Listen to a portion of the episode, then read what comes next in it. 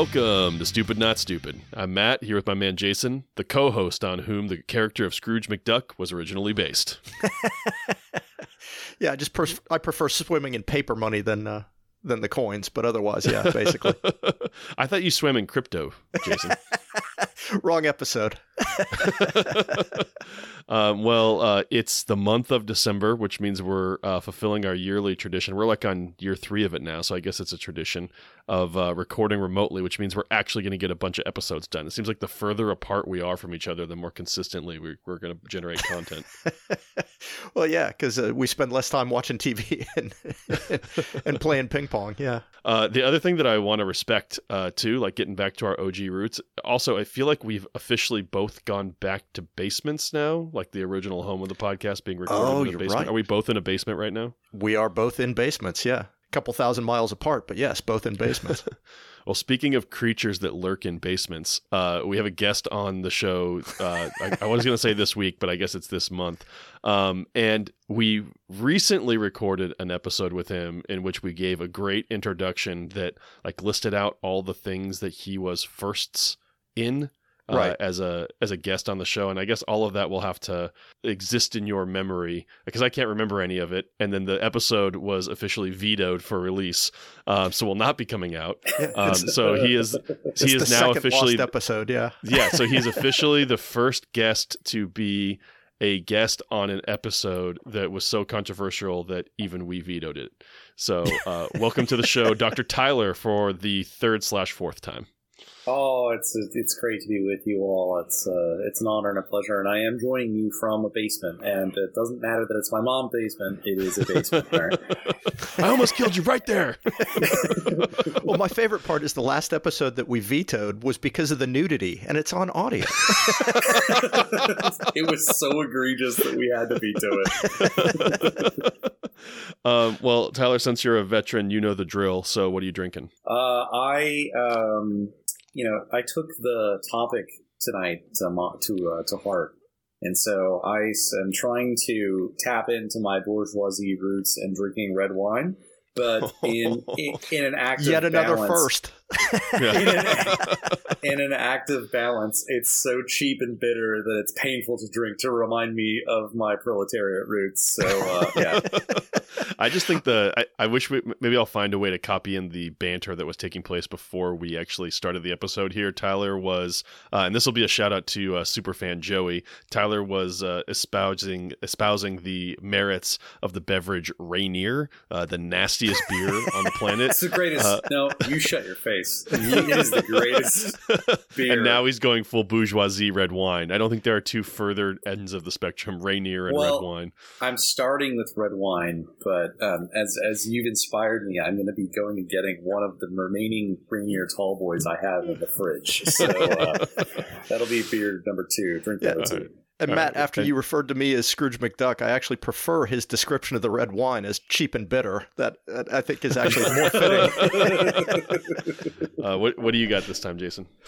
Uh, so being at home, uh, I didn't go to the 7-Eleven and pick up a six pack of Raging Bitch on the way over to your house. So I'm drinking a Guinness and uh, finishing off a bottle of Bowman Brothers bourbon, which has uh, oh nice yes has made a showing on this this podcast before. It's uh, one of my faves, and I, I had it's basically the only bourbon I had left in the house.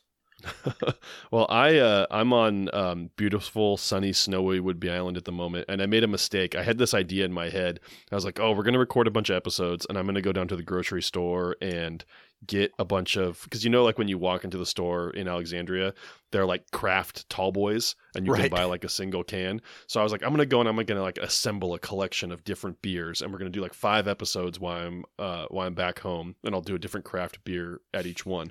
well I got there and because I live in a town with one stoplight and a quarter of a beer section, uh, it was impossible to buy a single tall boy. And then because I live on an island and everything has to be friggin' imported, I tried to buy a six pack of craft beer and it was like twenty three dollars for a six pack. So I ended up Where getting some go? Uh, the Red Apple in Coupeville, the uh, Oh, organic yeah, yeah. grocery store, the only grocery store. So basically, I love the red apple. basically what you're telling us then is you're drinking like a, a Budweiser Limerita mixed with some Four Loco, right? no, so there's a there's a new um there's a new brewery on the island called Penn Cove Brewing. So I ended up getting something that was like ultra local. This one's called uh Corner Coast, and it has a picture of a orca on it. So I had one of their IPAs while I was there. It delicious. Yeah, Shout out so- to those guys. yeah, so I'll tag them or say something about them. But because I had an orca, it felt very PNW, so I went with Corner Coast. Uh, you probably can't find it where you are, uh, but I encourage you to try it if you're ever at the Red Apple in Coupeville, Washington.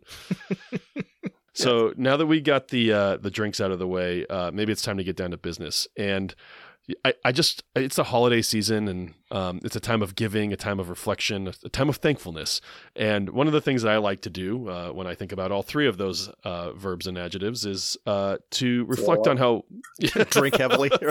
yeah re- re- reflect on how rich i am myself uh, and it, jason it really is crazy to think about you know how wealthy we've become since we began this show it's almost not fair Uh, it, it is kind of shocking. Yeah, the the turn of fortune that both of us have encountered over the past several years. Yeah, but uh, it's not directly tied to the show per se but our our, our fact, buying it's- power it's has increased the show is diametrically opposed to those fortunes, right? This is a waste of time.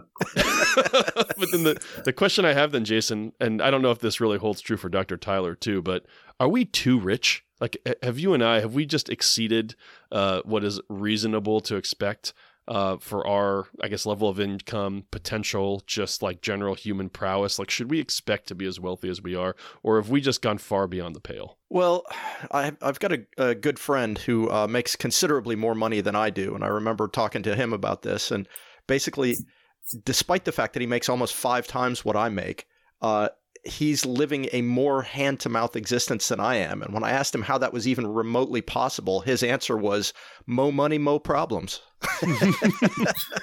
So, so what you're saying is we should be more rich. Like we, um, we'll have a we'll have a uh, commensurate amount of prop. Our like lifestyle won't really change. We'll That's just right. have That's right. yeah the, the corresponding number of problems that we need. well, regardless of our personal situation, I'd ask I'd ask Dr. Tyler if he thinks he's too rich, but he's a kept man. His wife uh, pays all the bills, so we're not really interested in his feedback. No, uh, exactly. his Ah, perspective of it. yes. No, Yeah. if- If, I'm if gonna, Doc- you be careful. I'm gonna bring her down here, and she's gonna yell at you. So uh, she, it's one of her favorite. in, in my experience with Dr. Tyler's wife, she wouldn't yell. She would give like a really like a really dirty side eye and a and a head a disappointed shake of the head is Yeah. what you're more Yeah, likely to get. it's probably about right. But the fact of the matter is, if, be- if Dr. Tyler had his wife's money, he'd throw his money away. it's much more exciting. It's far better money than mine. so the the stupid not stupid uh, question for this episode is: Should there be a cap on wealth? And what I did is uh, broke this down into maybe two ways, two angles, or two stupid not stupid questions we should answer to come at it. And is it a good idea to cap wealth? And then is it feasible? And the reason we invited Dr. Tyler to be on the show is uh, he's the closest thing to a Republican we have in our immediate friend group. Uh, Which is embarrassing. well, I, I think Dr. Tyler, you define yourself as a libertarian. Is that right? I, uh, in some areas, yes. I'm a, I'm a, uh, how would I describe this? A, uh, well, as you and I hark from uh, the same areas, uh, I'm a Pacific Northwest libertarian, which means I'm very progressive libertarian on social issues, but uh, it gets murky in some other areas. But you know what? I'm going to tap hard into my uh, into my Tea Party, you know, origins here. I'm gonna I'm gonna like go over and light some incense at my uh, uh, shrine to Rand Paul and and his father, and uh, and call on the spirit of Ayn Rand to come to me tonight, and uh, we'll see where it takes us. Oh, that's fascinating. I've known you for years, and I always thought you were just a contrarian jackhole. I didn't realize you were a libertarian. T- Tyler's whole thing They're is one and uh, the same, Jason. but, uh, Tyler's whole thing is marry whoever you want, but don't touch my guns or money. that's That's, that's That, yeah. That's actually pretty close to my political stance. pretty Uh, much. I, it's, I actually feel like no one else will care about this, and we're going on a tangent now, but I don't really care. I feel like I understand you so much better now, Tyler, that I spent an evening getting like blackout intoxicated with your father. Um, it was like I was looking into you like 20, 30 years from now. he, he he then he then called me a week later and he said, you know, I really he's like, I'm, a, I'm at the gym at the moment. I was like, oh really? How's that? He's like, it's good. Uh, I'm listening to to the guys. I was like, the fuck are you talking about? It's like, oh, I got the podcast on. It's like, you have stupid or not stupid on? He's like, yeah, yeah, yeah. I downloaded it. I was like, wow, you're one of their ten fans. Fantastic. This is great. I'll have you know that I I I check monthly, and we uh actually I should send you our Spotify Wrapped, Tyler. We maintain our placement is in the top ten percent of all active podcasts in the world. That- so I We- think uh, we're in the if you wanna hundreds of down- listeners. We're in the hundreds of listeners club, not the tens of So- listeners club anymore. Yeah, if you want to break down that's those statistics, it's you know, ugh. What I find fascinating about that, Matt, is not that we're in the top 10%, but that they, they still count us as an active podcast. jeez. All right. So again, the, the question here is: Should there be a cap on wealth? Is it a good idea? And then, is it feasible? So, the first, the first part of this is it a good idea? So I'm just going to throw some stats at you guys to help uh, paint a picture here, and I think it's going to become pretty clear pretty quickly which side of this stupid not stupid question I'm on. But here's just some some data for you to uh, turn over in your minds before we uh, open up the door to Dr. Tyler's argument for anarchy. But from 1990. From 1990 to now, the number of billionaires in the world, or I'm sorry, just in the United States, has grown from 66 to 745. That's crazy. So that's just from 1990. Worldwide, there are 3,000 billionaires. And just in 2021 alone, those 3,000 billionaires increased their wealth by over $5 trillion, which is the greatest expansion of wealth in world history. Like, hands down, not even close. The richest 1% of Americans have 13 times more wealth than the bottom 50%. And the top 10 richest people in the world doubled their fortunes over the first two years of the pandemic. So there's a baseline. That's just scene setting for us right there. So Well, Dr. Matt- Tyler, off the top, or or, Dr. Jason, sorry. I, I I thought I thought Jason was going to be on my side, but off the top, why is all of that okay? well, Matt, first of all, you're not taking inflation into account. That actually makes it no. That actually makes it worse when you think about it. Well, I mean, technically, the value of a dollar goes down over time. So, you know, a billionaire today is different than a billionaire in 1990. But that said, uh, there's but it's not not, it's enough. not by a factor of like sixty six to seven forty five. that's what I was about to say. Is that it? Yeah. That was the joke about inflation not being taken into account. Is it?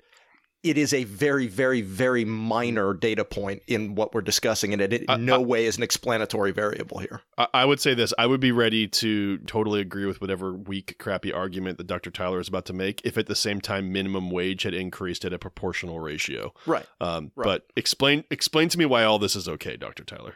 Oh, see, yeah, you. Uh, hang on. Oh, he's reaching Yeah, for the sorry, encyclopedia of rich people. Well, he, had, he yeah, had to get his but- monocle. no, no, no, no, no. When you're a billionaire, someone else brings you your monocle. He's a monocle Yeah. guy. You've got a Well, button you Jeeves- press, and they just bring it. Up. Yeah. Yeah, Jeeves just left. Uh, look, I, I I will say this: um, the the traditional argument is that if you create, I think this is. This Are you about to trickle probably down economics me right now? the- Maybe I don't know. Why don't you strap strap in and find out? The, I think that probably like the most espoused argument, and and I I think it can be pieced apart, is that if you were to to institute a wealth cap, that because there is such a percentage of the and let's say like let's scope it to America, right? There's such a percentage of the American population that, right or wrong, look at the ultra wealthy, like not the one percent, but the zero point one percent, and are like, "Hell yeah, I could do that." And then they're because of that. I love how they all live south of Richmond, Virginia in Tyler's scenario based off that accent. they could live 20 miles north, but not much further than that. But uh, that's not true. I've spent t- plenty of time in the Midwest, and there's a few of them there. Uh, but there's, I I think that there's a large, not large, there's a decent, uh, and a percentage that matters, uh, percentage of the population that looks at that as that small group of people and they believe that they can achieve that. And so, if you the idea of a wealth cap, if you institute that, I think it would actually have a sprawling effect. It could again. This is the argument. I'm not Mhm. espousing this, that it would cause people to not work. Like it would it would decrease productivity or it would it would decrease the entrepreneurial aspirations of those to try to strive and achieve that and and those are the people that become the you know the the whomevers the, the ultra rich and they're the american innovators and blah blah blah. All right so Th- that's the argument. let's de- debunk that on two different levels here. The first one and i'm assuming matt's probably already got some data for this because i don't know the exact numbers but i know that the, the trend is accurate.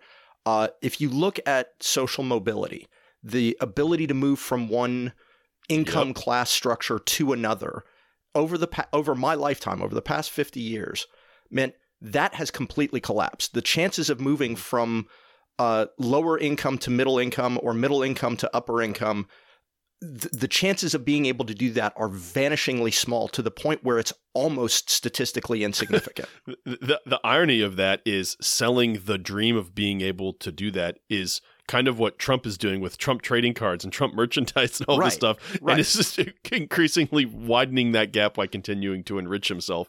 Yeah, Um, absolutely. Uh, and again, this is not this is not a political viewpoint. I mean, these are facts. No, no, no, You can but it's- tra- it's can just trace this. ironic. It's just data. Yeah.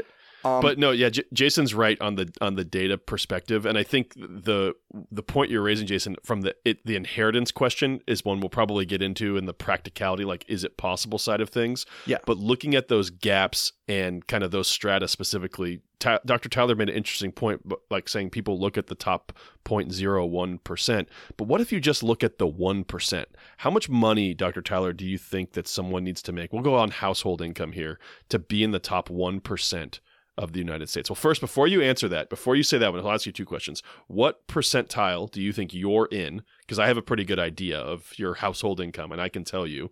And number two, like, what do you think constitutes the top one percent? i'm not going to share information personal information with you you're you're going to go and steal my identity this has happened twice already and i don't know why i'm on this podcast anymore uh who constitutes the one percent? I think the, the I think the answer is higher than everyone thinks. The, like, To Mhm. be in the one percent.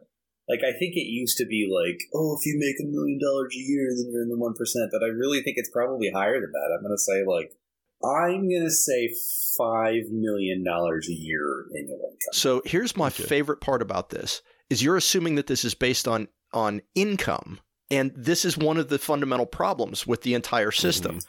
Is how do you define income? Because most people, I think, define income as wages. The people that we're Wages, talking yeah. about, if you're in the one It's not percent, really wages. wages Yeah, well, have almost no impact on your wealth status whatsoever. No, you're you're you're right. Yeah, yeah. No, that, and that's a that's a really good observation. Um, I I I I think it's Do you want to, re- do you want to revise your number?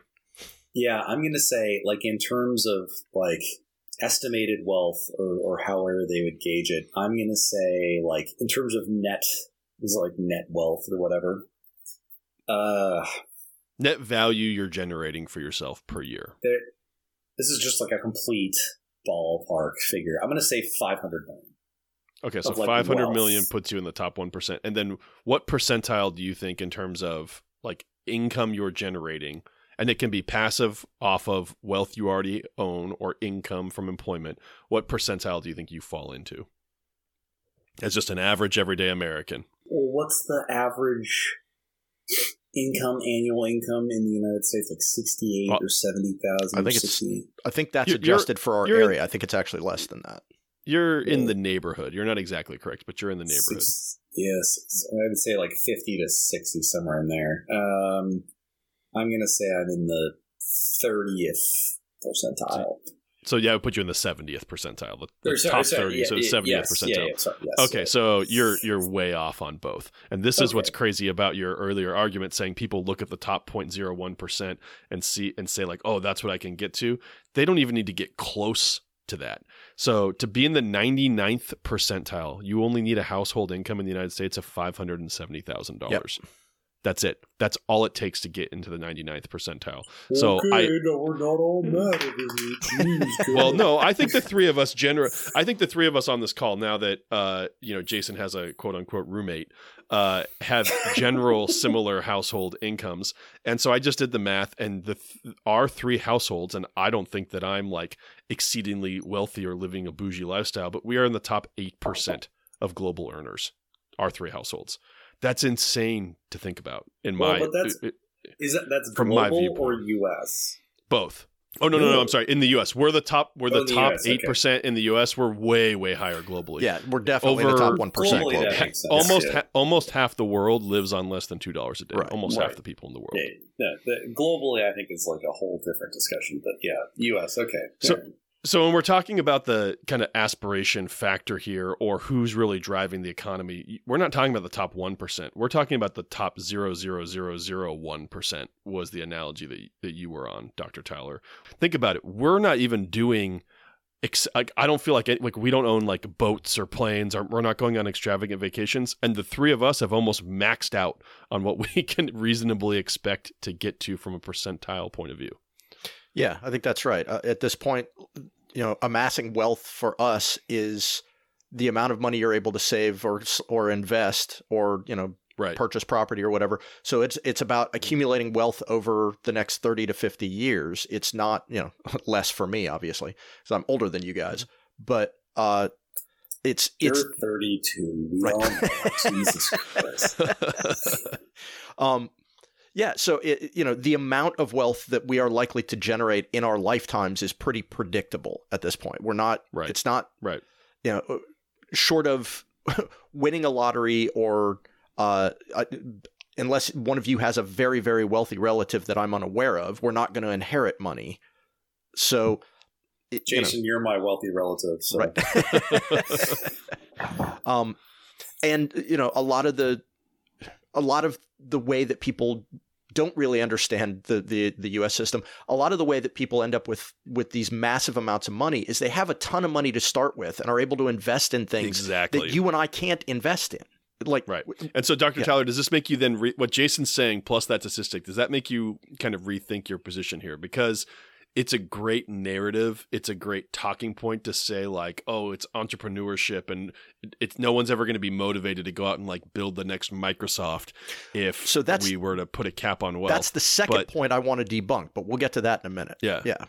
Yeah. No one, but what we're, most of these billionaires, we said the jump from like the 60 to 750 or whatever it was, most of that is inherited wealth, not created wealth. That's right. It's just that the the uber rich, the bourgeoisie, as you so affectionately called them at the beginning, taking me back to my grad school days, My just people. accumulated Yes, even more even more massive amounts of money and then disseminated that to their descendants, who then had the base capital necessary to build that wealth over again. Yeah. Uh, it's difficult here because I don't necessarily agree with what I'm saying. However, uh, You do that. You do that for a living, though, Doctor Tyler. correct. That is that is correct. Yeah. Um, I just don't want to do it in my personal life. Um,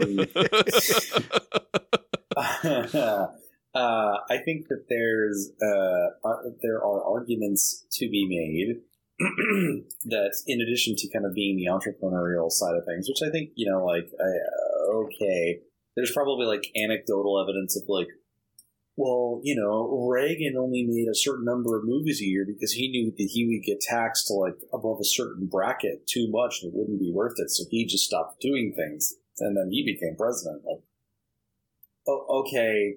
I think like you know you could pull out ones and twos kind of examples, but I guess like to the the the real response to what you and Jason are saying is that like is it more apt than to say that there needs to be an inheritance tax uh, that's far more significant and far more impactful rather than a wealth cap or a wage cap or whatever.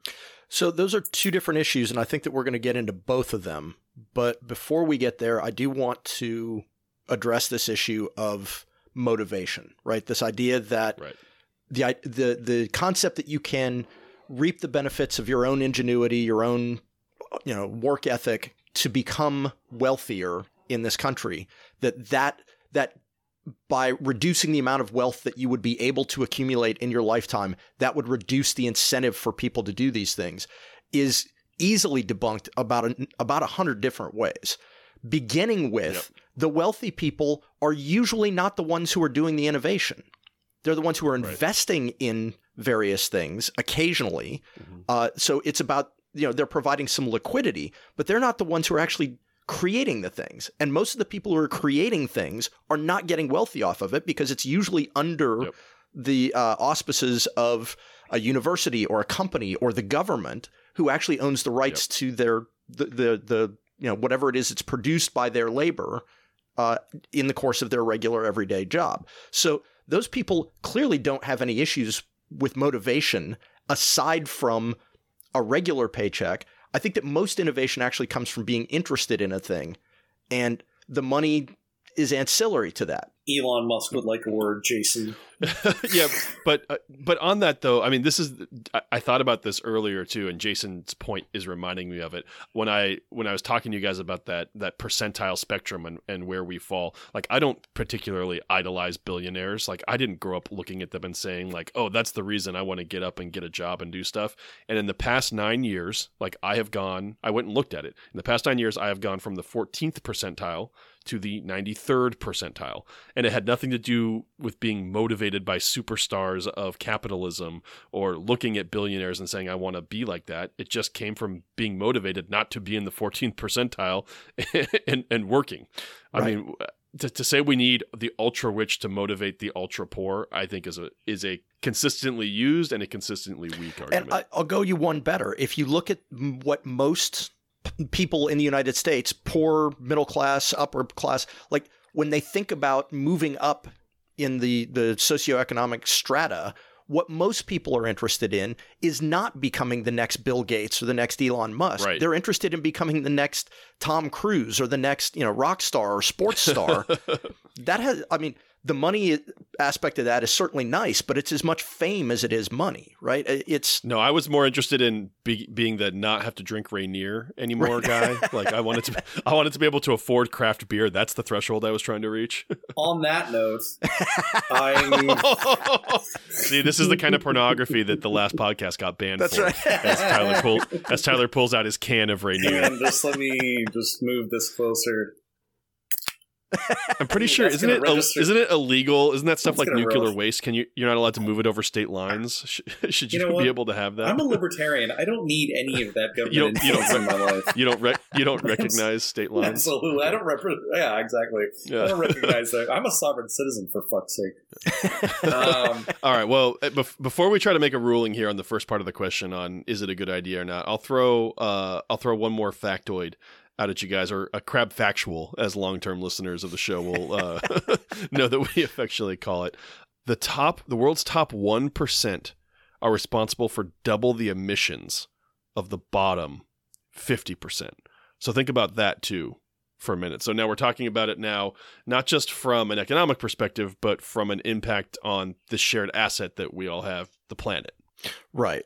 Yeah, so you're talking about basically uh, levels of pollution the best, of various kinds, right? right? It, yeah, that it's in the best interest of all of us, including the ultra rich, that the ultra rich be curtailed in some way, because that statistic's only going to be continue to become more disproportionate. Again, the top 1%, so people earning over $554,000 a year and above, are responsible for double the emissions of the bottom 50%.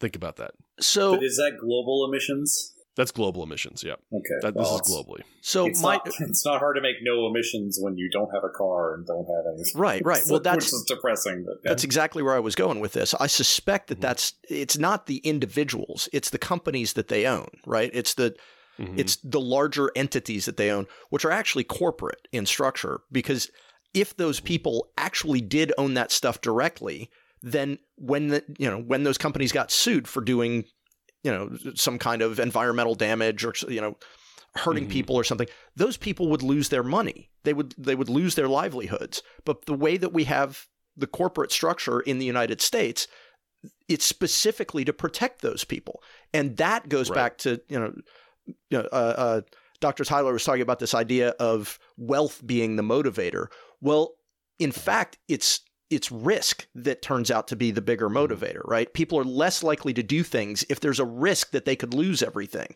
And that's why we have these corporate structures that protect your individual wealth while allowing the company or you know shareholders or whatever to take the actual risk. They limit liability. Correct. it's built into the name. You know, people under a certain level of income just don't have those kinds of protections because they're not investing. You know, they they don't have enough money to be taking those risks to begin with. But it's not to say that they're not taking risks that you know, uh, uh, could impact their entire livelihood. In fact, I think they take far more than the wealthy people do. so that's a solid that's a solid counter argument to my point, but it it opens the door to the next argument I wanted to make on why this is potentially a not stupid idea, and that's that yes, they when you talk about liability and you talk about the system that's built to protect them and mitigate the risk. But let's say, for example, I don't know, Elon Musk or Bezos or Bill Gates or whoever, say they were born in Argentina or China or North Korea or somewhere else, and they had the exact same ideas that they had. They're the same mind, the same motivation, the same everything, but existed in a different a different structure, a different country with different set of rules. Sure their companies i don't think anyone agrees that their companies would look the same or would have progressed they would have extracted value from it the same way or become as wealthy as they've become they became wealthy because they were either for most of for I think is Musk the only one sort of on that list who wasn't born in the United States, but it, it immigrated here and benefited from the system.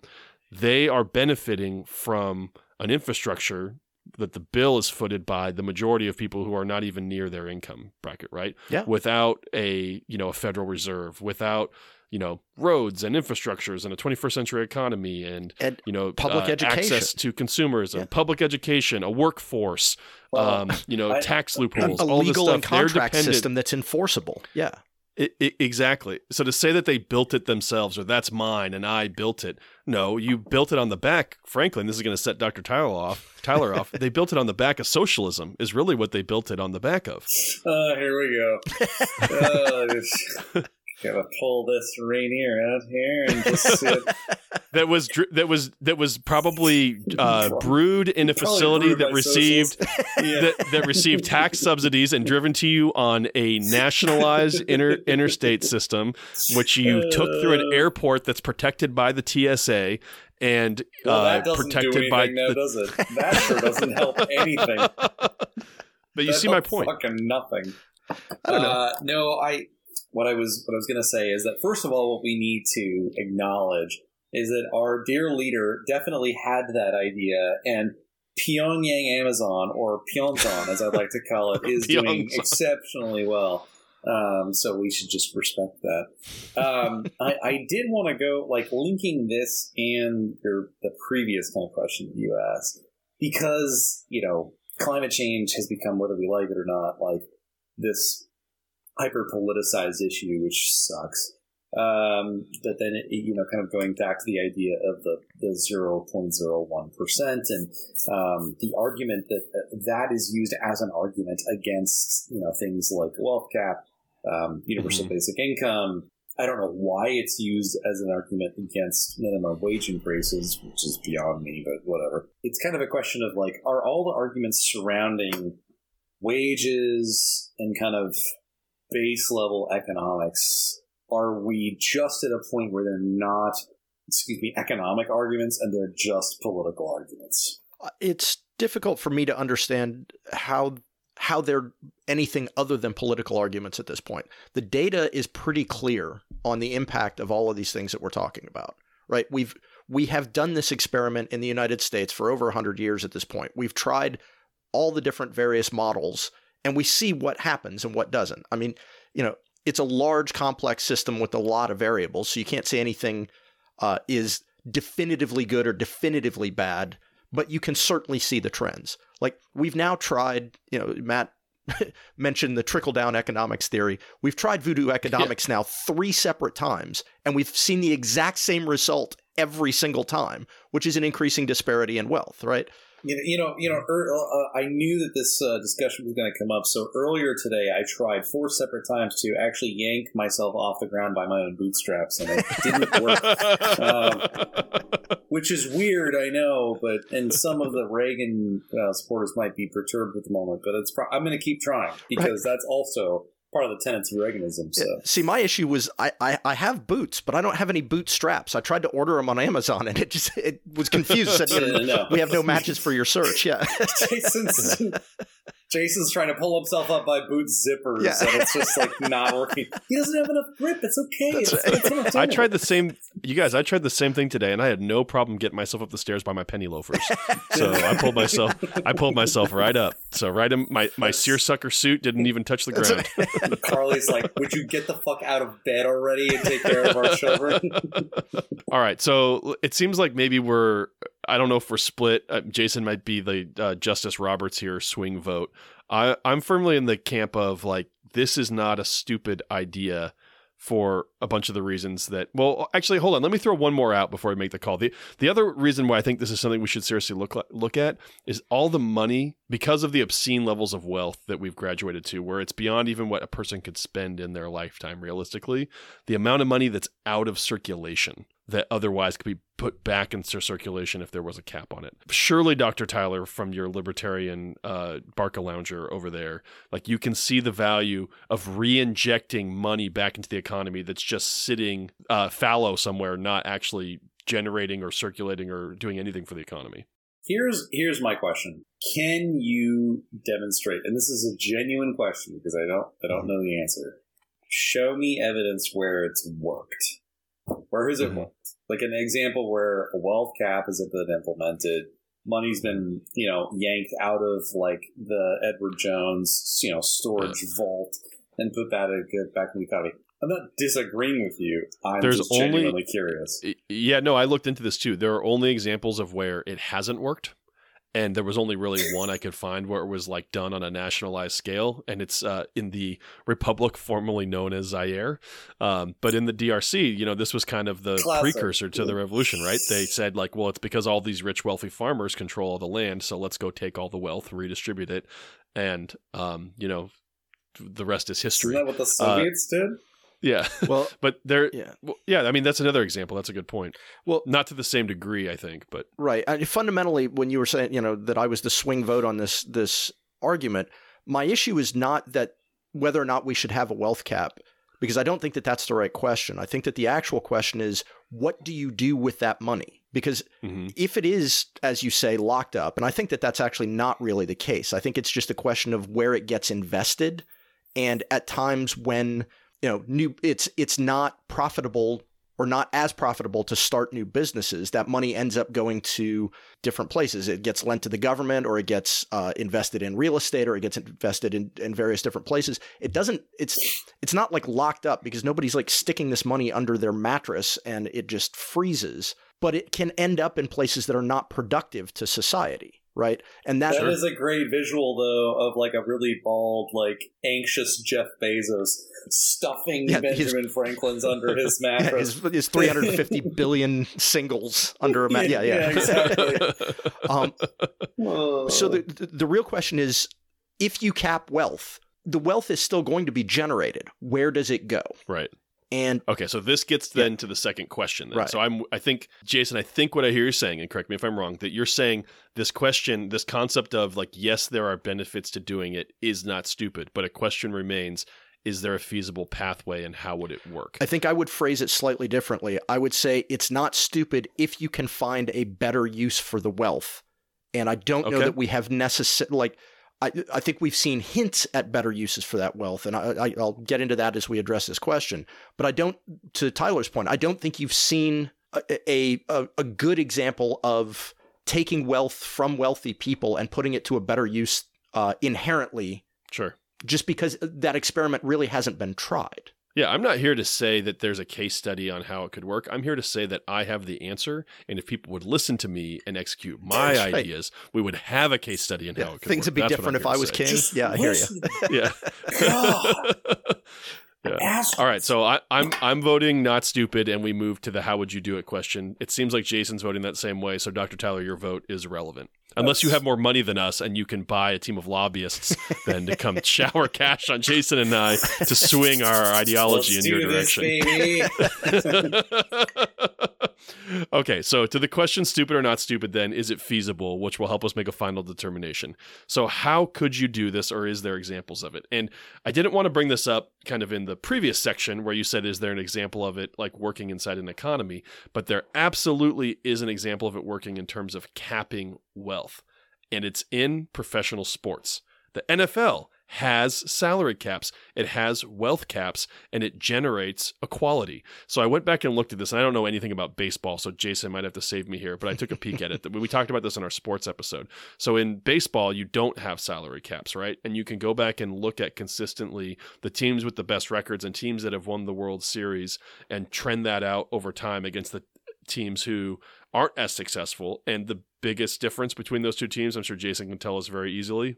It's money. Yeah. It's money. It's the salaries Yeah. of the players and what they're able what they're able to pay, right? But then you go and look at the NFL and it's peaks and troughs and the trends are are much more even and fairly distributed between teams because there is a salary cap. Now, it's not a hard cap, it's a fungible cap and there are penalties and disincentives for violating it, but there's a general ceiling that is considered basically acceptable that says this is the point at which we will all agree to go no further and it protects the purity of the game and by and large you see the NFL going forward as this like semi-equity system equitable system So you say that, but I would actually look at that slightly differently because you're talking about it in terms of competition within the sport. And I think you're right that the NFL is a has much better parity in in in levels of competitiveness than baseball does. But what I would argue is it also limits the ability of those athletes to make money and the benefit of that is to the owners whose wealth has increased significantly since the salary cap was put in place. And like again, the wealth is still being generated. The question is where does it go and is that a more efficient system? I would argue Yeah. it's a lot of money going to fewer people. So I don't think that that's actually a be- I don't think that that's a good example. I, I actually had a similar question because I don't I I don't follow professional sports other than ones we don't talk about here, except for Jason and I. Uh, however, you know how I um, know Tyler doesn't follow professional sports because two years in a row I've bought Tyler tickets to games to which he has not shown up. Yeah, well, Ask me if I'm still bitter about it. so what and this this goes into like this is territory that I clearly don't understand. But does the NFL salary cap include money that you make from endorsements from Nike or Reebok or whatever? N- No, I think we're I think we're getting a little too literal with my NFL analogy. Like I'm not really talking about the owners. I'm not talking about endorsements. I'm just talking about purely the system and the competitiveness of the game. I understand, right? but you're artificially closing off the, the ecosystem. And what I'm saying is if you do that in terms of an economic wealth cap, you know, what are we trying to measure? If we're only trying to measure the ability to keep wealthy people at a more competitive rate of expenditure to typical people, then I agree with you. I think it could be very successful. But that is still going to be a lot of money that's going somewhere. And who is benefiting from that? Now, if it's going to government in the form of taxes, or it's, uh, you know, if it's going to charity in the form of donations, well, those mm-hmm. people, you know, people are still making decisions about where that ends up. And some of those decisions can be good and efficient. Some of those def- decisions can also Yeah. be terrible. And so so I don't know that that's a like just having an equitable share of wealth amongst individuals doesn't necessarily lead to societal good is my point. So let me throw this at you then, because I, I I I see better where you're going now, and so this is what this is the system that um uh I, don't know if I want to be a president. I'm not sure what I want my title to be, but if I was in charge, potent potentate Matt, Yeah, I- uh, would I personally would go enforce. for dark overlord of the universe. Yeah. Dark- yeah. um, but okay, so uh, uh, imagine you could create this system in which the competition inside of capitalism was capped along the lines of something analogous to the salary cap in the NFL, and if you exceed it, um, you know you're disincentivized from exceeding it with uh, penalties against your salary cap in following years. But what if instead of in disincentivizing it with penalties, we could incentivize it with with advantages with breaks. So right now we have a tax system in our country that's completely and totally effed, right? With the highest earners disproportionately paying far below their fair share of taxes and basically effectively the largest companies and the richest people in the United States pay effectively zero in taxes. Right. What if when we set that cap, so whatever the wealth cap is going to be, let's say a billion dollars or 2 billion. I mean, we'll figure out a system. We'll get smart people to figure out what that number is.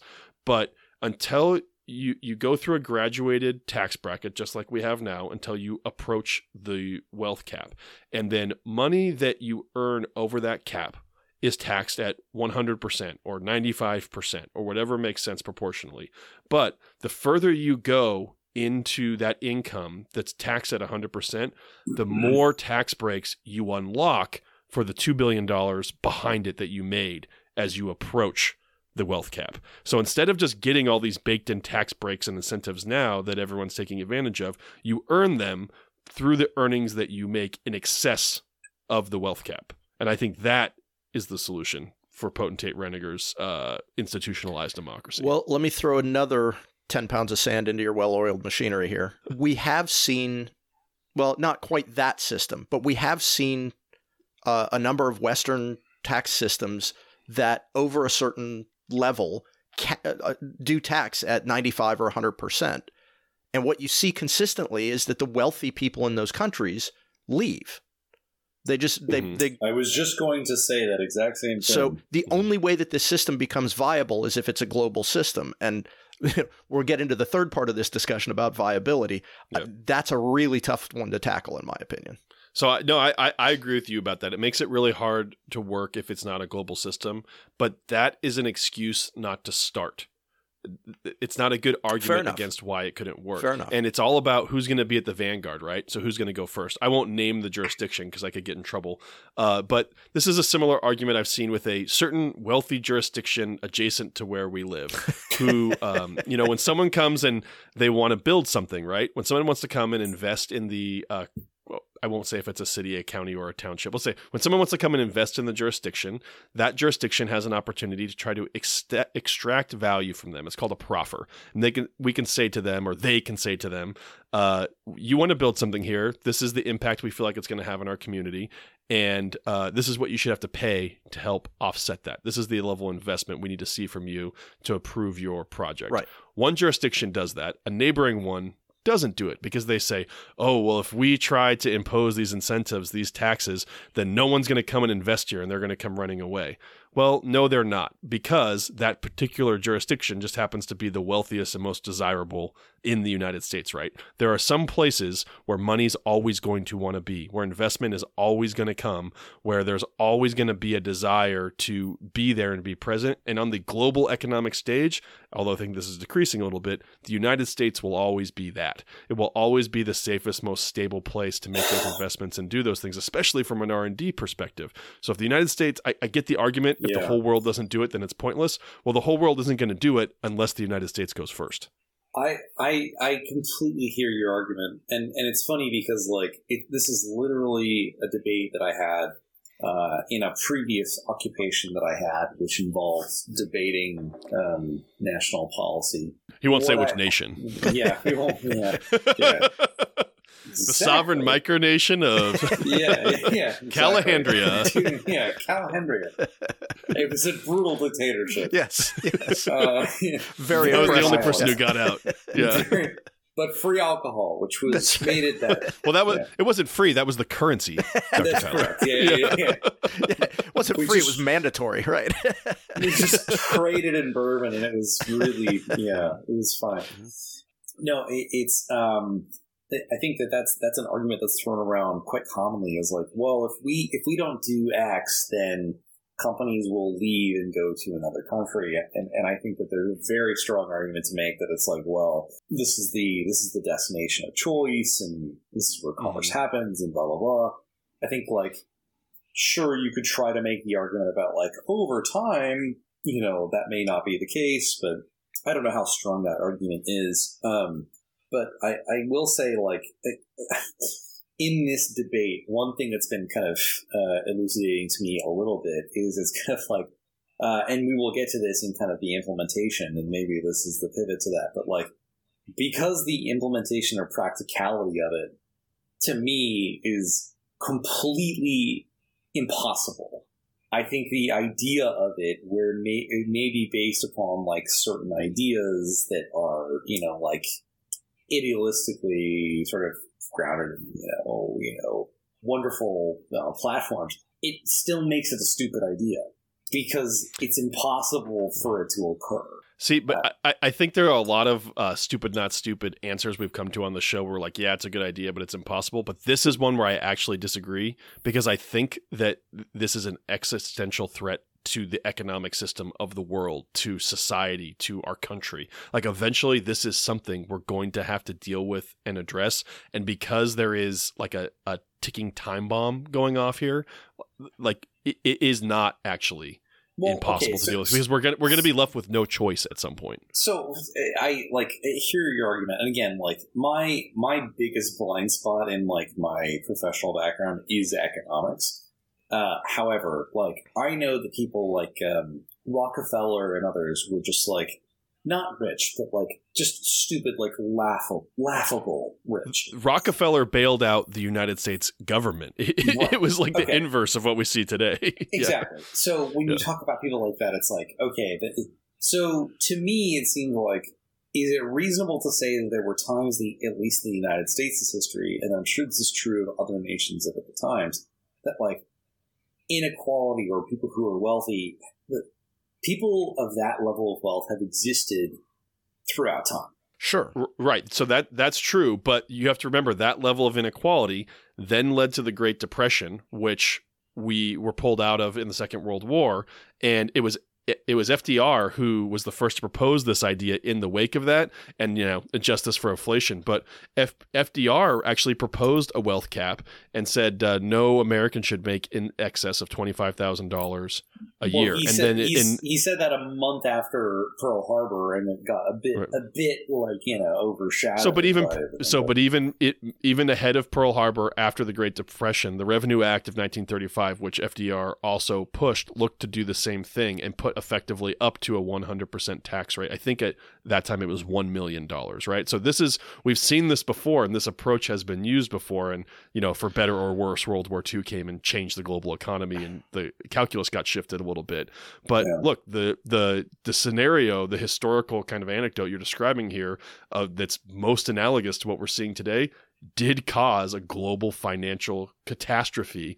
And the remedy for it that was proposed by Congress, FDR, you know, the national leadership at the time is pretty analogous to what we're talking about right now. It was a wealth cap. That's true, but there's a reason for that, Matt, right? Like the backlash from FDR's solutions to the Great Depression was basically the Mhm. beginning of the current conservative economic movement. I mean, this is this is what this is where all of the thoughts came from in the you know Chicago School of Economics, the entire concept of trickle down, the entire concept of cutting taxes, and all of it has been proven All wrong this- again and again. all of this is a backlash to the New Deal economics, mm-hmm. right?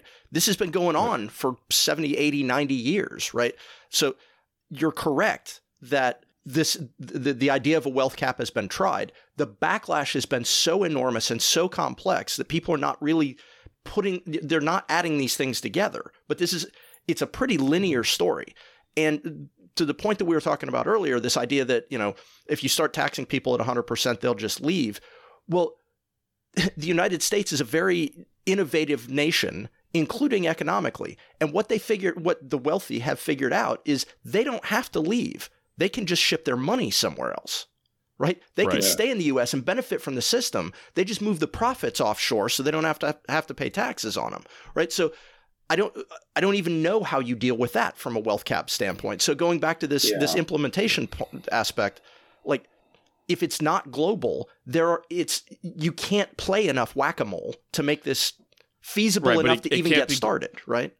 It can't be it can't be global till the United States goes first. So that that's my I- that's my point. I agree, but I don't know that you get enough traction because it would have to be over almost a generation for this to st- Yeah, no, I, I, I so I, I agree with that. And the first step, I think, I don't actually know if a lot of people know this. And, and our episode that won't, oh no, maybe it was our congressional advocacy episode that Dr. Tyler was on. We talked about the insane breadth of uh, portfolios Yes. that congressional staff, Yeah. congressional Mm, yeah. staffers have to deal with. And one of the things that I had to deal with was Social Security policy. And I learned some interesting God things. Uh, the the the most interesting thing I learned covering Social Security policy on Capitol Hill is that we cap the point at which you pay Social Security. So once you start, uh, once we get to the point in your income past two hundred fifty thousand dollars as a household, you don't pay Social Security on that income Right. anymore. right. So once your household income exceeds two hundred fifty thousand dollars, you no longer Really? can That's contribute towards Social Security. Yeah, you don't. You no longer contribute to it towards over Towards two you don't fifty thousand. contribute to it above that. Correct. Above 250. Yeah, it's a we graduated stop, we stop yeah. extracting. Yeah, that caps itself. Well, weird, a cap that gets capped at $250,000. So that's an example, you know, right there, removing these internal arbitrary caps that allow the ultra rich, the top, you know, 001% that, you know, based on the statistics we looked at earlier, disproportionately control over 50% of the wealth in our country, just pay their fair share. And that could be a first step towards this, right? Begin to slowly and incrementally equalize the economy and tax system by just pulling out some of these stopgaps. And then we get back to my original proposal here of okay, once you hit whatever cap we eventually put in place, maybe then we start to give you tax incentives that offset that to that the money you're paying over that 250 right like these are the sort of inc- small incremental things if we're going to make the change generationally i think we need to do Sure. Um, I, I, agree and then you, know it, it, it- sorry sorry to cut you off jason but then it, it it doubles down too right because then we also stop we take away it's not just that the rich make get a greater benefit over 250 but then also people like the, the three of us on this call like if we combined our income with our spouses based off the region where we all live that's pretty expensive we can flirt with that 250 line and then you start to lose tax breaks too Yeah. so there's a point where you like you look at it as a household and you're like, yeah, we live in, an, we happen to live in a really expensive area, and we're flirting with that 250 line. Do I want to get a raise that puts me five, puts our household income at 255, but now I can't deduct my student loan interest. Now I can't deduct my mortgage mortgage interest. Now I can't deduct my childcare payments. Like it- it- these arbitrary, uh, these arbitrary thresholds that are put on there are the things we need to start to peel away if we are going to do it generationally. Yeah. Now I'm not going to interrupt you. Again, No, Jason. and I've had a couple of friends that have actually run into that where they've they've considered turning down raises because it would actually cost them money, which is an insane disincentive for Right. for earning. But uh, I think the real issue there though is that the when that legislation was written, it was not it was not written with a clause that would change those denominations over time as the value of the dollar decreased. So it, Right. you know, it's it was a t- originally an ins- a disincentive for wealthy people. It's become a disincentive for upper middle class. It will eventually become a disincentive for middle class individuals, right? So uh, that's that's a legislative fix if there was any will to do it. Um, Mhm. That is that is a that is a hilarious uh, sentence. Right. It's just a legislative fix. Yes. All you have to do is Let me is tell you about. Yeah, exactly. All you got to do is blank. well, Yeah, I oh, did yeah, finish let's- that let's off with if there was the will to do it, right? yeah. yeah, exactly. So yeah. So stupid, stupid or not stupid, then Dr. Tyler, we should scrap the cap as the advocacy phrase is. Like, should these caps for Social Security and other tax incentives exist? Should the caps for Social Security exist? Yeah. So- it- yeah. So if you it- make it- if you make over two hundred fifty thousand dollars a year, Tyler, should you should you have to pay Social Security on the entirety of your income? Uh, yes, you should. Yes, for sure. Especially if it was like you know reasonably tapered. No, I think that there's there's very. I, I think if you came out and you were like, if you make above you know two hundred fifty thousand, then it becomes like this absurd amount that you have to pay Social Security. I think you you'd receive a lot of blowback. But if, But if you put it at like five percent, like once you hit the two fifty, like we graduate down Right. to five percent, and then beyond that, it's just five percent of everything. yeah, like I think I think that there's there's a way to do it that I think is very difficult to argue against. But I think that um, you know, again, where it comes down to like to me, the the, the question sort of boils down to like whether it's about implementation or about kind of the idea is like because implementation would be so messy and there would be so much infighting on both sides, on all sides, about how to enact it. I don't, I struggle, and because they're so, like, from what we, you know, because we're avid scholars, obviously, and we've done tremendous research on this exact topic. You guys can't see But, my like- PhD in economics hanging on the wall behind me here. Yeah, yeah, yeah, yeah. It's a bit dark, but I can make it out. Yeah, yeah, yeah. Um, like, and because there isn't a tremendous amount of data to show, like, hey, this works in this exact way. Like, I have a hard time seeing how this would carry through. And I mean, like, I- we can but I think wave the flag catastrophe is going to be like- force our hand, though.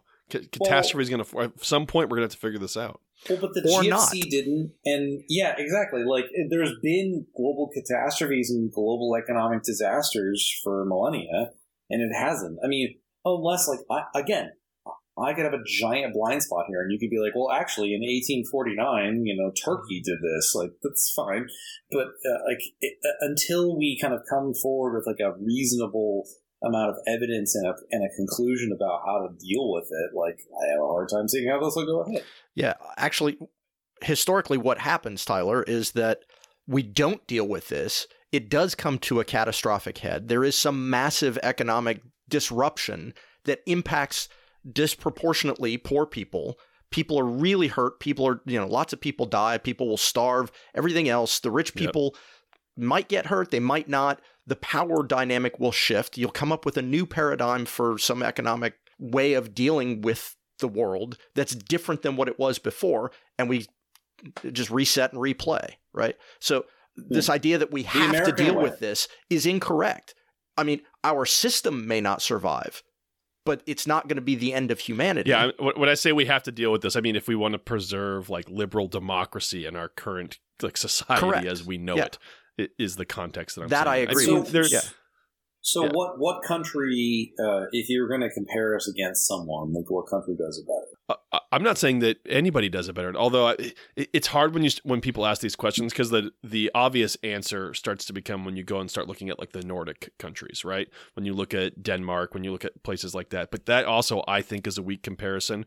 One because they're smaller, and two because they then depend on you know their common defense, like the EU, all of these different things, expenditures that they now don't we're have to starting deal to with, get right? into my wheelhouse. Let's do And the- this. Yeah, so I- have I'm not even gonna try to generally make that- homogenous society, right?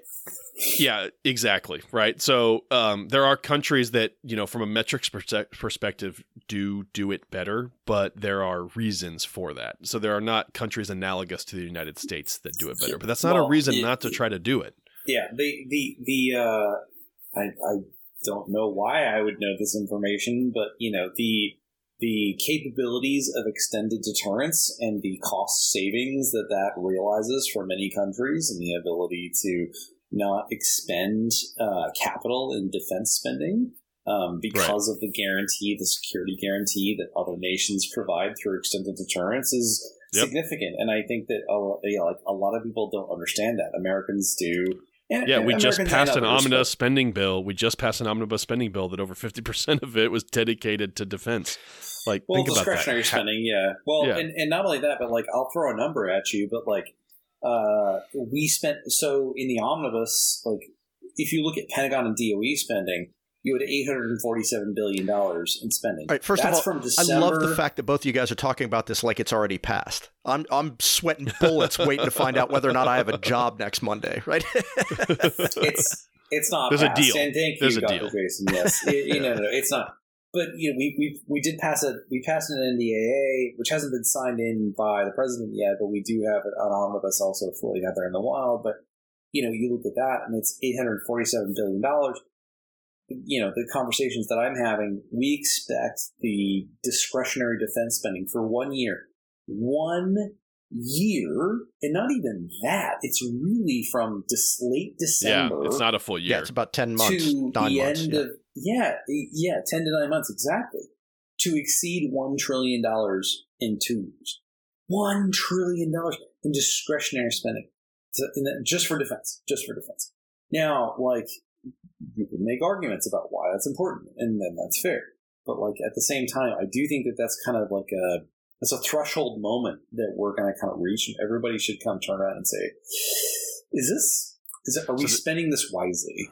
So this brings up okay, so this is a perfect segue here, Dr. Tyler. So this is why I think there are like a very finite number of scenarios that we can go down unless we proactively fix the problem. The first is that we get into this like endless loop of what Dr. Jason was talking about in which we just keep crashing and doing nothing, crashing and doing nothing, and then eventually there we would just French Revolution style, right? Like there'll be some sort of violent uprising attached to it that will leave us no choice but to deal with it. The second is that, you know, like Wayland Enterprises takes over the world right? And so I think this is what we're talking about here with what you're saying on defense spending. Like we have one Callahan mega corporate. Incorporated. Yeah, Callahan Incorporated, right? Like basically owns the government, owns the op- like all the operations of society as it's structured. Um, and we reach out into the stars as like basically modeled off an ant colony, hyper militaristic, super organized and centralized out out into space, right? I, like I already straight know up the- that Matt, you're going to pay so much money to have an advertising company have a photo of you like reaching out to like grab the stars. And just like, Yeah. "Oh, with my what you guys with all eight legs, thing?" baby. Yeah. Yeah, with all eight legs. yeah, yeah. So uh, we go we go hyper hyper militaristic, or number three is you know we fix it we fix it proactively. And I think there is I want to be hopeful here. I think there is a little bit of hope based off of the iteration that we're going in now of this kind of financial unsustainability and the difference is now that w- when you look back at the kind of previous depressions the big difference between what we're flirting with now is that unemployment is incredibly low. So this is the first time we've been on the verge of one of these financial crises where the it, it- the workforce is the problem. Like we can't find enough workers. We can't find enough skilled people. There's such a competition for the people who have there's two things. There's pe- competition for the people who have the skills and there's a bunch of people who don't have skills and have no access to them. And if we start to look at this wealth cap or maybe a system in here where we can tie the increase of the wealth cap that we set to a proportional increase in minimum wage, that's really what's going to motivate people. It's not people who live in the trailer parks around our houses where the three of us live who are looking at Elon Musk saying I can be Elon Musk.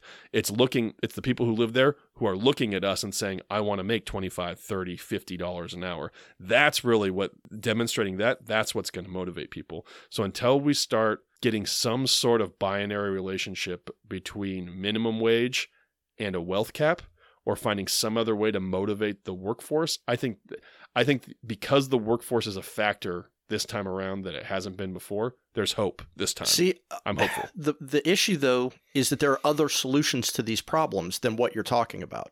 I I agree Mhm. with you. Ideally, that's the way to solve the problem. And from a, a from a democratic American standpoint, it's a much better, much more elegant solution than the other solutions. But it takes a lot of investment and a lot of work.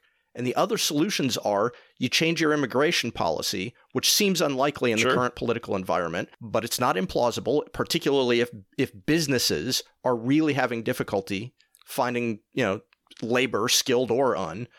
You know, immigration is an easy way to solve that problem without having to invest in your education system or invest in training programs. The other Mhm. is technology, man. You just automate this stuff, So- and that's really that's been the- our fuck, that's been our Achilles heel in this country for the for Yeah. A, at least a generation.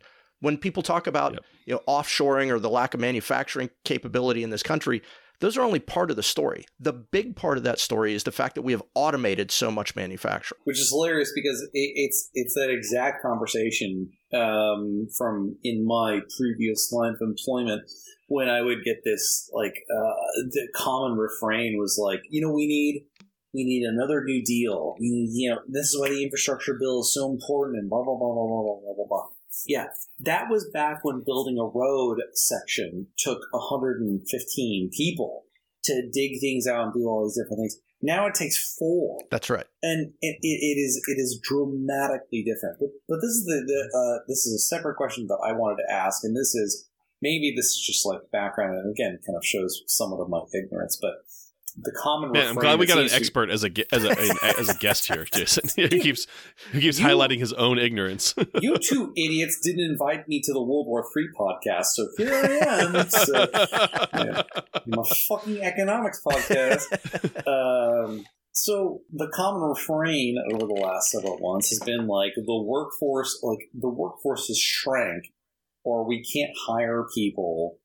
But presumably, not enough of the population like suddenly died or retired or something.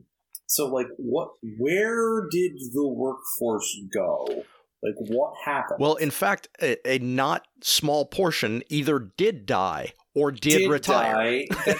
yes, yeah. But Yeah. but I, I I from what I understand because I understand that obviously, but it seems as though at least and again this is what I understand is that those values don't equate to labor shortage that the It, it's the the replacement market value. faces. It, it's it's the replacement value. So we aren't replacing the people who are leaving. That's it's That's not right. that more people left or they left at a greater rate. It's that we haven't invested in the training and upskilling for the jo- the emerging jobs of the 21st century. Like we are not training solar technic. Like I literally had a call today with a company like begging me, begging me to help them train people who can service electric buses. They're like it's a totally all our diesel mechanics. They don't know how to do it. Like it's a completely separate uh, skill set. All of these people Yeah. who are trained as diesel command- mechanics, they're useless to us. And now all of a sudden, all of these counties and cities across the state are making these like uh, full electric by 2040 pledges. And they're ordering all these buses from us, and we can't train people fast enough to service them. Um, so it's that we it's it's not that people are leaving faster; it's that we're not replacing them with the right kinds of skilled people coming Well, in behind. and them. there's By the way, that's so smart of that company to call you because, like that that sort of foresight, like that Mhm. ten year foresight, is Yep. so critically Oh, yeah. important. Sorry, Doctor uh, Doctor Jason. Oh, no, no, no. mean to cut you I, off. w- I was just going to say, so we ran into this exact same kind of an issue after World War II, right? You had an entire nation that went to war as a nation of farmers. And after World War II, you came back and you needed an entire nation of electrical engineers and technicians. And what we did as a federal government is we invested massively in education, like uh, just to a huge degree. But yep.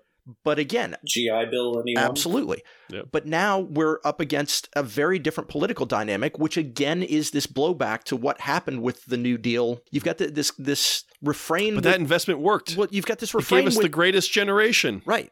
But like, you have this refrain now in American politics that government is the enemy. And government is basically the only institution that I have seen that is capable of ramping that much money into that that kind that diverse a level of training of anything in our society. Uh, there is no Jeff Bezos or Elon Musk program or even you know uh, you know uh, Bill Gates who invests a tremendous amount of money in health and education services. None of that can replace what the federal government is capable of doing.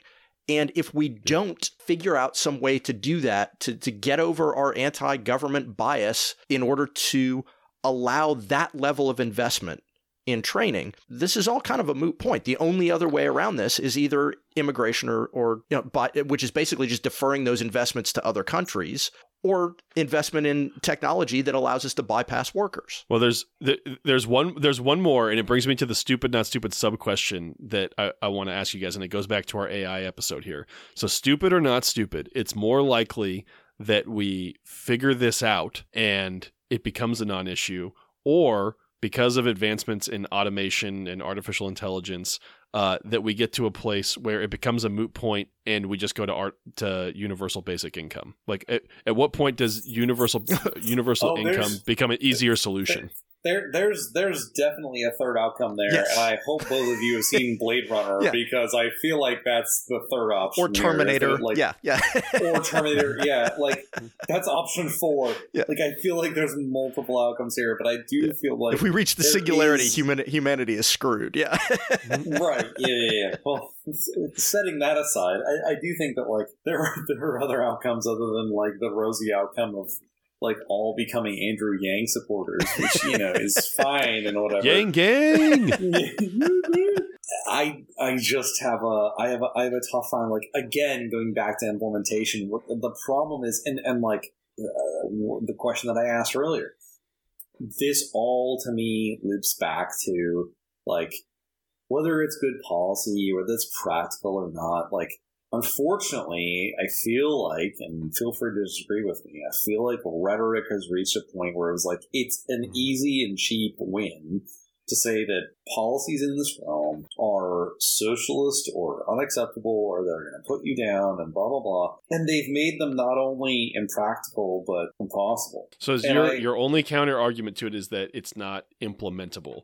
But like if we, for example, scrapped the cap like we talked about and took all the money that was paid towards Social Security over the two hundred fifty thousand mark, and we used it to pay, you know, the bottom quintile of America a universal basic income and started recirculating that money in the economy. Those people are the people who spend money, who are going to go out and recirculate it. And that money is going to go back then to the people who own the stores, like the richest of the rich, who are investing in, you know, the widget makers and the the Wixit producers. Like, is it just in practicality in terms of like the politics of it that's making you call it stupid, or do you actually think that's a bad idea? No, I don't. I don't think it's a bad idea. I do. I do think that it's a stupid concept in the sense of trying to get it passed because I'm just thinking of it through the mechanics of getting such a proposal through 535 people. Didn't we just do it like three years plenty- ago for the the child tax credit? Yeah, Like, which that was- then that had- expired and was unable to get passed which- again. Which, yeah, it but they passed And- it. I mean, they, they got it.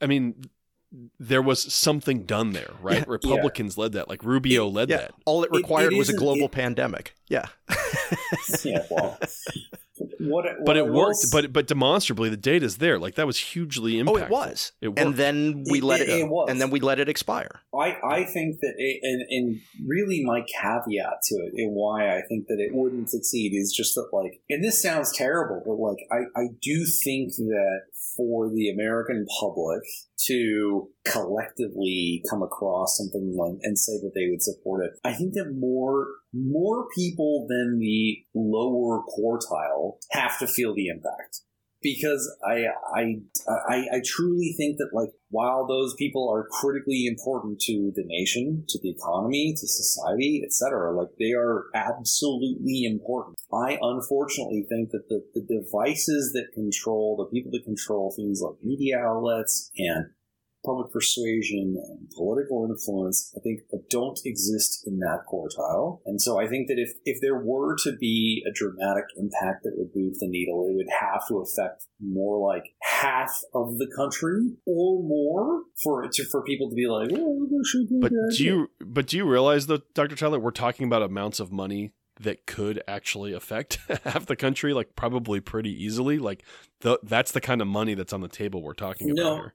But I, but I, and and you're right. I, I, I fully recognize that. I think it's not. Um, what I, I think what I recognize in working in my current and previous lines of employment is that it's not so much like the amount.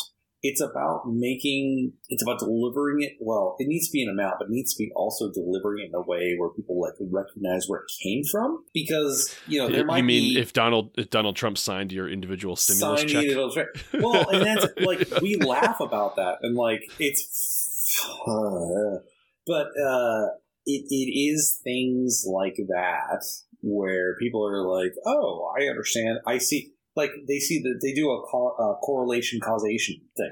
Oh, You know, exactly. like, one of the most depressing. This thing happened. Yeah, one of the most depressing uh, uh, protest signs I saw back in 2010 during the the Obamacare debates was somebody in in a rascal scooter holding a sign that said "Keep your government hands off my Medicaid." Right. yeah.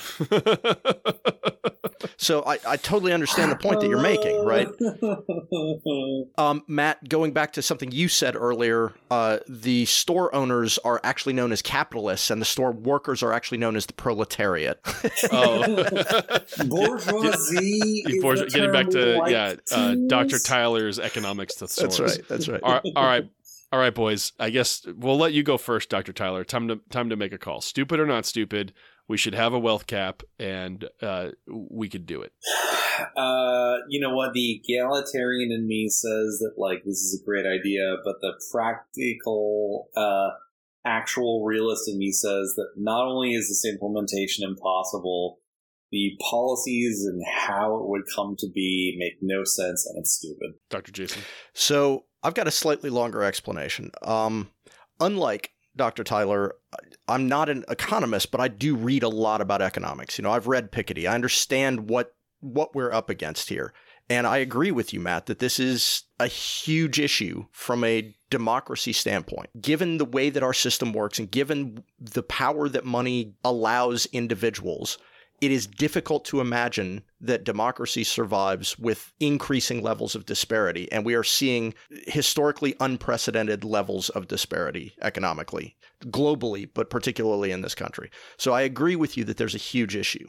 I personally think that a more elegant solution would be ending the ability to pass wealth from one generation to another. And I also happen to be of what I think is a minority in this country, in that I believe that the government actually does a pretty good job of spending money, a- a much better job than I think that the average American understands. Hot take, hot take alert, hot take.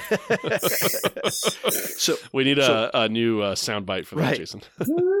so all of that said, um, I actually think that I think that there are better ways to approach this problem than a wealth cap. That said, I would rather see a wealth cap and deal with all of the instability that it drives than allow this to just play out and end up with the, with massive amounts of instability. Which, by the way, guys, when you were talking about us being in the top eight percent, if you look at the kinds of instability that inequality drives in the past, it's people like us who end up on the guillotine. the highly Well, so that- yeah, educated, I mean- you know.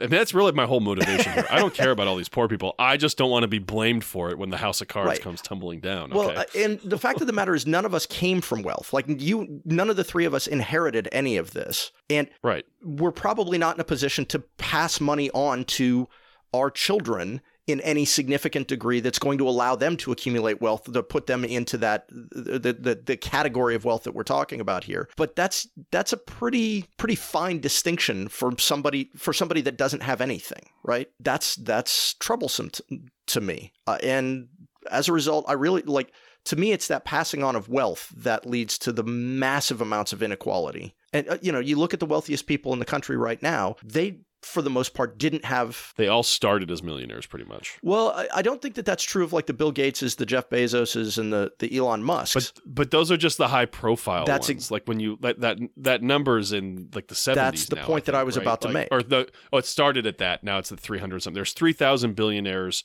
across the world, and over three hundred of them live in the United States. right and if you And I bet you eighty percent of them started as I, millionaires. probably more more uh, probably a higher percentage than that so i agree with you but that's not Yeah. the narrative that we Yeah. hear so uh, again it's a, it's a messaging issue it's you know uh, people voting against their own economic self-interests uh, like there are huge problems here Who would ever do that? Right. Oh, I think you, I think what you meant to say, Dr. Tyler, was who would ever do that?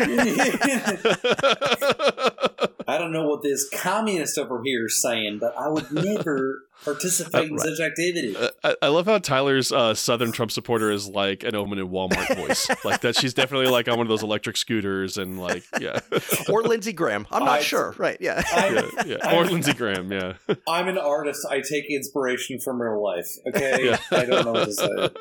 But- all right. So what's the call? So, anyways, Jason? after having said all of that, I think there are better ways to do it, but I don't think that this is actually a stupid idea. I think this All is not. well, I am uns- I, I'm unsurprisingly with uh, with Jason on one on this one. It's it's not stupid. One because it's a good idea. So breaking it down here into two categories. One, there are issues here we have to address. This isn't like ideological for me. Like I'm not saying this because you know I have some like secret hyper liberal AOC agenda. Like this is just economically Okay, speaking. okay, talk- sure. talking about it, talking about being in your own best interest. If we don't start reinvesting in the economy and workers and rebuilding the middle class, the billionaires aren't going to have anyone to work in the factories or you know build the electric buses, like service the electric buses. All of these things, like it is in their own best interest to reinvest some of this money that they can't even spend anyway. There's two, like one human, like legitimately can't spend the amount of money that they're accumulating, and it needs to be like reinvested. but I never hear them make that argument. Yeah, I was just Well, gonna say, no one ever says that. I, but I, I think I, but I think it's because, like I pointed out earlier, this is the first depression we've been on the verge of. That in a lot of ways, like unemployment has never been this low, and we've been this close to a financial crisis. Sure. I just I'm not aware of an example of it. So I, I just think that at this point in time things are different. So it's not stupid on that it's a good idea because I think it would literally be good for everybody. I don't think the rich would be hurt. I think that in their it's in their long term own best interest, even though we're gonna fucking bail them out anyway if things go. This is the other issue that's down. like But I have no use for the argument that it will hurt the rich because the rich are never hurt. Like there is Right. so much margin for them. Like if you Right. could take a third of their wealth and they would not notice. Right? Like, like it's like a- not. the- yeah uh, They'd never Yeah. notice. Uh, all, all the billionaires in the United States it just increased their wealth by five trillion dollars in the last two Yeah. years, right? Like there is there's a margin of error here that they Yeah. can they If can you deal set with, the- but it's still I think if you set that money on fire or just like disqualified all of those those bills, it so wouldn't they were all no burn longer before their life ended. it would not Yeah. affect the lifestyle of any of those people. Right. And I, I think it is long term in their own best interest. So I'm not hating on the rich. I'm not out to like get the rich or anything. I'm just saying it is in everybody's from the top to the bottom in their own best interest to correct this system. And in terms of it being implementable, I think that there are, like I said, there are lots of instances on this show where we've said that it's stupid because it's not implementable. But this is an example where it's like climate change or a meteor coming at the earth. We don't have a choice. We have to deal with it. And that is pretty much, I mean, Dr. Tyler talked about uh, the unwillingness of elected leaders in Congress to compromise on things. Literally, the only time we get things done is when there's like a crazy impossible deadline and we do it at the 11th hour with one second left. Yeah. And that's what this situation is going to become. So it's not So stupid. this is where I differ with Dr. Tyler just slightly because I, I think I lean towards his case more than I do yours. But the fact of the matter is, I don't think that it's implementable implementable in a successful way. I think that you could come up with some bastardized version of this that the outcome of would be completely unpredictable. But I still think that that's a better outcome than just letting things play Sure. out. It's like the Affordable Care Act. Right. right? Think about it. Like like it was this impossible thing that had huge political consequences and was incredibly unpopular. Got pushed through. There was a huge backlash. It got disassembled. Parts of it got fucked up. We're left with like a less than ideal version of what we wanted, but it's better than what we had. Right. But that didn't And actually that's probably what this will the be. The difference was the ACA didn't directly impact rich people, and rich people have a lot of sway in this country. All right. Well, I'm gonna I'm gonna point out I set a timer when this started, so I don't know what the actual time will be at when we edit this down. But in the amount of time it's taken us to record this, I just want to go on the record and let you guys know that uh, Jeff Bezos made 11 million dollars. so I looked up at the rate at which he earns money, and I calculated it out. So while we've been talking. Yep, You know, Jeff Bezos. yeah. No, no, no, no, not Amazon. Amazon earned a lot more. He only holds like 10% of Amazon stock or something like that. So yeah, in in the, the amount of time he personally has grown his wealth by 11 million dollars. Yep. I bought, I bought, I had two Amazon orders in the time we did this, so you know that makes sense. Yeah, yeah, and yeah. and uh, and Dr. Tyler thinks that's okay that Jeff Bezos made eleven million dollars while we sat here. So He's Uh, satisfying market demand, guys. Okay, well, stu- stupid not stupid nation. Remember when the revolution starts and you're taking people to the guillotine. I hope you have that soundbite from from Dr. Tyler echoing in your ears as you release No. Jason and That's I, right. and you continue yeah, Dr. no, Tyler up to the you two are in scaffold. the line in front of And then, I, I and just, then Dr. Jason and I will will wrestle and scramble over who gets to pull the lever on the guillotine. Like, I would just like to point out: never bring me back on an economics podcast. This was terrible. well, as our as our most returned guest, we'll we'll think we'll think about maybe it's like a we'll get you a punch card. It's so after you do like two more, we'll let you we'll let you pick a topic. The fifth one, I get a topic that I actually know something about. Perfect. Well, yes. Yeah. All right, and, deal. and a Between this jacket. pirates. Yeah. Yeah. Oh, And a a jacket, jacket. Ooh. I have to pay Right. for it, but sure, that's fine. Well, yeah, I mean, we don't have a wealth cap yet, so Yeah, that's right. Exactly. Yeah. yeah, we're not socialists, Dr. Tyler. no, no, no. All right. Until next time.